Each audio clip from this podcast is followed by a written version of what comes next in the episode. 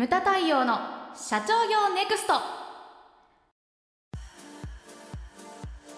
皆さんこんにちは。ムタ太陽の社長業ネクスト。番組ナビゲーターの奥脇彩です。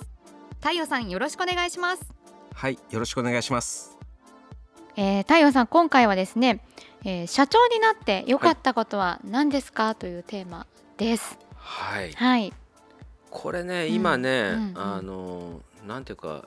今の今の世代というか、はい、苦労したくないとか、うん、あと社長になりたくないっていう若者がすごい増えたんですよね。これはな世代的なんですかね。だほらなりたい職業ランキングみたいなね、はい、学生学生というか小学生ですか、はい、あのこれほら子供いると幼稚園とかでもねこうなりたい職業とか言って一人一人言うんだけれども、はいはい、大概今ねサッカー選手とかそういうのがサッカー選手が圧倒的多いですね。YouTuber ですあと。それそれ小学生ね。はい、それ小学生です。はい、この間そう、ね、うん、脱線ですけれども、はい、この間家でほらうちの YouTube チャンネル、はい、自分のがアップされたって、ええ、ほら LINE でアップしましたって来たから、家で見てたんですよ。そしたらうちの10歳の娘が、え、はっと見て「それパパパパ YouTuber って目を輝かせて聞かれたんですけどね全くの誤解なんですけれどもそこはねあのちゃんと乗っかっときましたけど、うんうん、知らなかったの。乗っかっときましたけれども、うんうん、そうなりたい職業ランキング YouTuber っていうのもね今小学校では出てきてます、ね、あとねほら公務員とかねそういうのもあったりとか、うん、なるほど。安定的な感じですね。でほら中小企業って今後継者不足って言われてるじゃないですか、はいはい、で後継者いないうんうん、いないっていうのはまあねそれはしょうがない話なんだけども後継者が継ぎたくないとかね。そうです、ね、非常に多いですで、そういう相談も一時期あれ何年ぐらい前かな？10年ぐらい前から非常に受けてた時期があるんですね。そうなんですか、うん、だから世代の波が通り過ぎて今、はい、あのちょっと落ち着きましたけれどもね、うん、一時非常に多かったです。でその息子さんに会って話を聞くんだけれども、はい、もうガンとして聞かないとかね、非常にそういうことがありました。でそれななんでなんだろうなっていうね。こう私もでも思うんだけれどもこれからの社長っていうのはそのリスクが確かに多いんですね。はい、っていうのは災害っていうのはねコロナの中にこのね、はい、今あの雨で非常にこう九州とかが非常に水害起きてますけれども、はいね、あとね広島鳥取とかあっちの方もですね。でそれからまあね会社を取り巻くその法律とかルールっていうのもどんどんどんどん厳しくなってきてますからね。ねだから非常にリスクが、えー、あるんですね。うんうんうん、でその中でもそのやはり私がよく言ってるのがだから自分の役割を自覚してくださいということを申し上げてますけれども、うんうん、でうちとしてはですねまあ、うちの日本系合理化協会として社長の辛さも知ってほしいけれども、はい、その良さも知ってほしいんですね。そうですね、うん、でもねこれ生々しい話、はい、そのほらこれからその社長になる人も知ってるし社長も知ってるし、はい、社長引退したで会長になられた親しい方っていうのも非常に多いんですけどもね。うんうん、でその社長交代したその社長交代式でお父さんの方からこういうふうに言われたことがあるんですよ。はい、いやもうちっちゃい頃からもう10歳の頃からの付き合いの人なんで、でもあのもう呼び捨てで「太陽さ」って、はい、あのさ会長になってさよく眠れるようになったよそうなんです、ね、しみじみ言われてさ、俺これからなる人に対してそのセリフは何と思った。当時専務でね。そう。そういうふうにこう言われたことがあったけどね、でもそれほどねやっぱりそう。ねそうですよね。ピリピリ。で寝ても覚めても仕事ですからね。うん。そうなんですよまあねあのハセディからですね、はい、今日はこのようなあれをいただいてるんですけれども、はい、ちょっと読みますけれども、はい、純粋に社長になってよかった。社長やってて報われたと思うエピソードはありますかと。でこれでいくつかですね、はい、お題をいただいてるんですね。ええ、で創業者と後継者での感じ方の違いというのがまず1つ目。これですけれども私はほらあの2代目なんで分かるんですけれども、はいうんうん、その創業者っていうのは仕事でストレス発散できるんですよ。これ不思議なことだけれども、うんうんうん、自分で会社を立ち上げたじゃないですか。すね。はい、だから全然苦ではないんですね。うんうんうん、あの趣味みたいなもの、うん。はい、仕事イコール趣味みたいなものだから、はい寝ご寝ないで仕事してでも全然苦ではないという、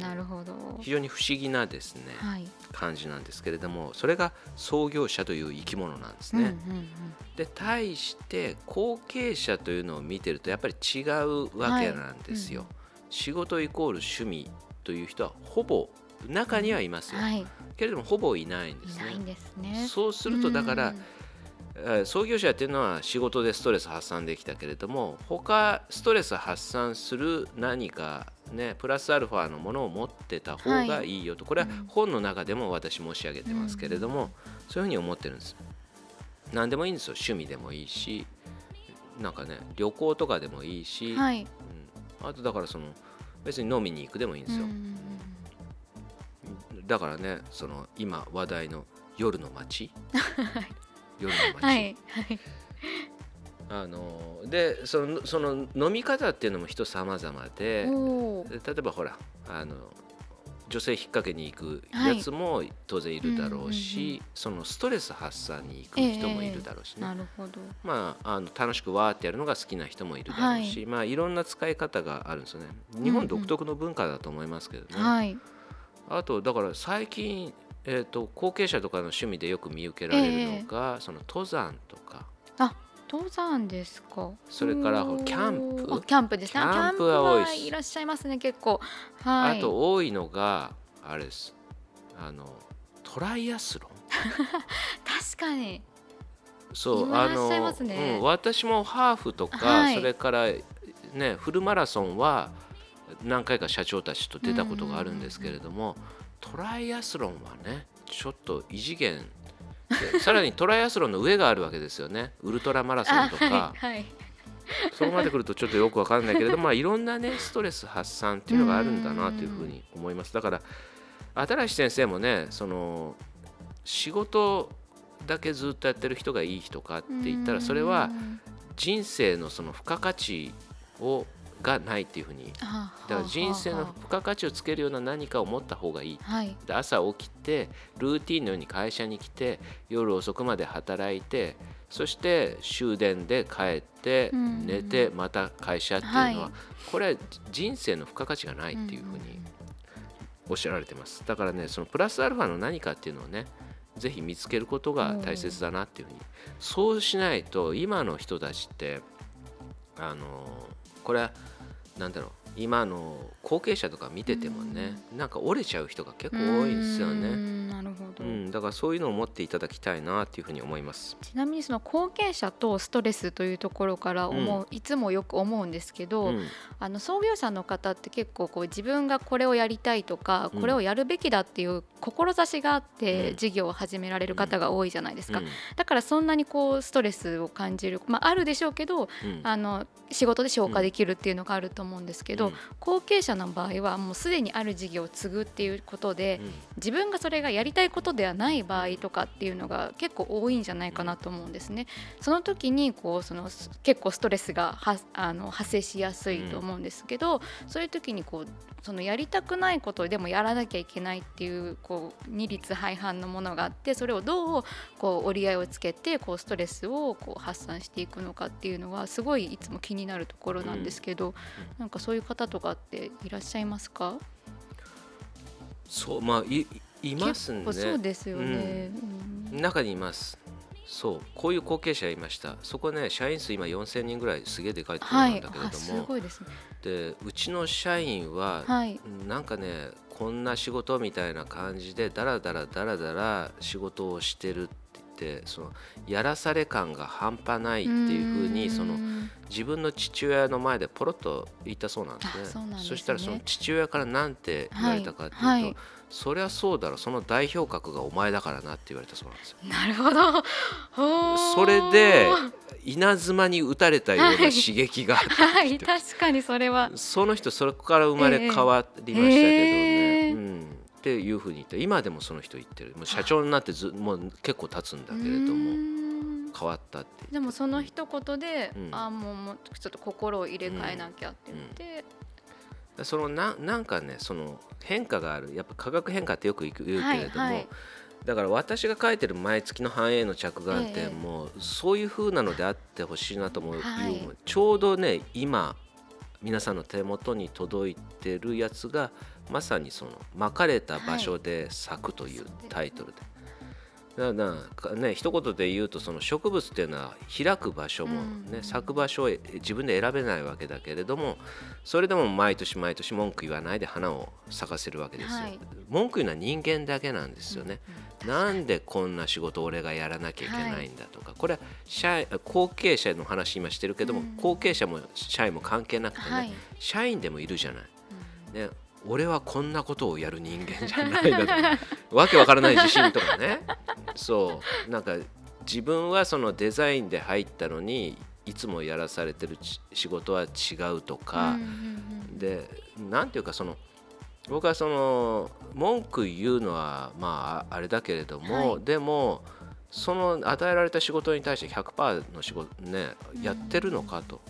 与えられた仕事をだから100%でこなすことで次のあれが見えてくると思うんですよね。はい。はい、文句を言ってても何も変わらないんですよ。うんうん。うん、なるほど。そう。だからとにかく自分のその目の前にある仕事を100%の全力を持ってやっていくことで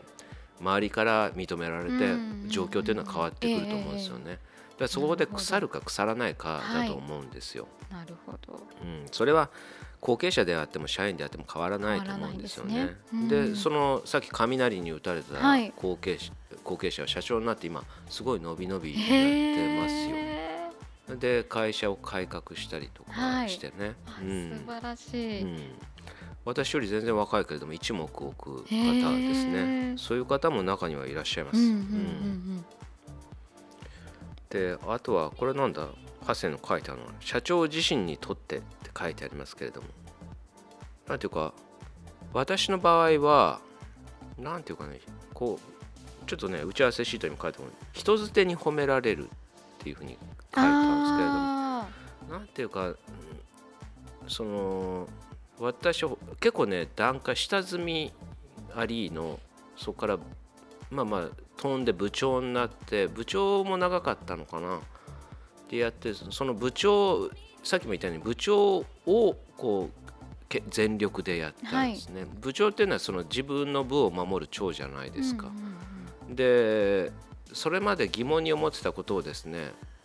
まあ今の坂上君それから山形市長になった佐藤君っていうのが左腕片腕で、はい、で3人でこの今までのやり方こうやってたけどこれでいいのかなっていうのを全部変えたんですね。で当然ですね年上年上のねあれですよ。あの人たちから何やってんだみたいな感じで,、ね。はい、で私がいない時にそのその何改革したことに対して批判を言う人がいたりとかね。でそれをこう帰ってきた時にその佐藤君から、はい、山形市長になった佐藤君からちょっといいですかって言って、はい、であのこういうようなあのことがありましたみたいな報告を受けて、であの時はね部長ですから部を守るためにあのこっちも必死こいて会社の中でその怒鳴ってまあね当時今今とはちょっと時代が違うので、はい、机蹴飛ばしたこともありました。今だったら考えられないんですけれども、そのそのまあ、部長だからできたみたいなね、はい。うんうんうん、これ役員になって机蹴飛ばしたらただのあれですね、ね、まあ、パワハラなんですけれども、はいはい、それ上司の机を蹴飛ばしたんですよ、はい、逆だったら怖い。逆だったら怖いですけどね。そうすごいですね。まあまあね、うん、ああの時だから部を守るために命を懸けてましたけれども、うん、でもそういうことをやってたらなんか雰囲気変わってくるっていうのかそのなるほど、うん、嬉しいのが直接ではなくて間接的にねいやなんとかさんが、お客様がね、はい、なんとかさんがすごいなんか太陽さん最近リーダーシップがついてきたよね、うん。はい、とか、そういうことをこうなんか社内外から言われるようになったりとか、えー、でそのだからその段階を経て後継者とかっていうのは上がっていくわけじゃないですか、はい、だから私はだからそのポイントポイントでねだからターニングポイントでそのあ自分が成長してるんだっていうふうにその人から言われることで気づいてね、はい、それがこうやりがいにつながっていったっていうか。やはりその褒められるとみんなねなんか嬉しくない人間なんていないじゃないですか。うん、だからそういうので私はあ良かったなというふうに思いますね。はい、うんうんうんあとなんかねハセリ社員の成長っていうふうに書いてありますけれども、私が嬉しいのがだからお客様から社員のことを褒められたりとかね、はい、うん、なんとかさんすごいすごいあれだよね。なんか成長したよねみたいな話をこうされたりとか、うん、あと社長社長になってよかったことのこれ一つで、はい、そのうちのね浜中君、はい、まあ名前出すと浜中君がですね、ええ嬉しかったのがほら結婚まあうちに入ってくる前に結婚したけど、はい、家を買ったとかね、ね、はい、それからあと嬉しかったのがその会長がタンポポ行こう行こうって言って、うんうん、浜中君も来てですね。でそこでその重大報告があって言って言われて、はい、まず最初にその理事長と会長にお話をしたかったんですけれども、はい、子供ができたんですって。うんうんうん、で前の会社ではとても子供をその作る環境にいなかったんですけれども、あの教会ならばというふうに思いましてって言って、そういうのは非常に嬉しいですね。すね。あとこれは親しいね内山さんとこう、はい、この間も話したけど社内結婚が出るとやはり嬉しいですねあと内山さんはね言ってたのがそのパあそこはパートさんを使う会社だけれども、はい、お母さんがそのそろそろおとしめされてきて娘さんがパートで来てくれたりとかもえー、それは嬉しいそれは、うん、だから、はい、すごい嬉しいことだと思うんですよね。でそういったことっていうのは非常にその会社が認められたとかね、はい、非常にその嬉しく感じます。あと会社として会社の成長っていうふうに書いてありますけど、最後にですねこれはそのうちのね今経営理念また変わりましたけど、はい、ちょっと前の経営理念っていうのは強く必要とされる存在になるというのが我々の、まあ、理念だったんですけれども、あのこれもうすごいこう表してるのがお客様の事業発展計画発表会地方のホテル駅からすごい遠いホテルでやってた時にですね、うんええ、その日に帰らなきゃいけなくてあの何人かでその日に帰る人でタクシーにバーッと乗って、はい、で駅まで、新幹線の駅までタクシー飛ばしてもらってたんですけれどもその車内で、まあ、発表会やっぱりねその出た後だからみんなそういうなんて言うんだろう会社の話になって、はい、事業の話になりの、ええ、である社長から「いやあのうちはその教会さんに出会ってなかったら今頃潰れてました」っていうふうにね。教会さんがなければうちはあのありえなかったですっていうふうにおっしゃっていただけるのが、やはりねそのあ我々は強く必要とされてるんだなっていうふうに感じましたね。うん、だから会社ってそのなんて言うんだろうな。あの会社ね、役割人のねほら後継者の役割って散々言ってるけど会社の役割っていうのもあると思うんですよね。はいで会社が今存在しているのはやはりお客様に支持してされてるから、ね、強く必要とされてるから存在するわけであってね、はい、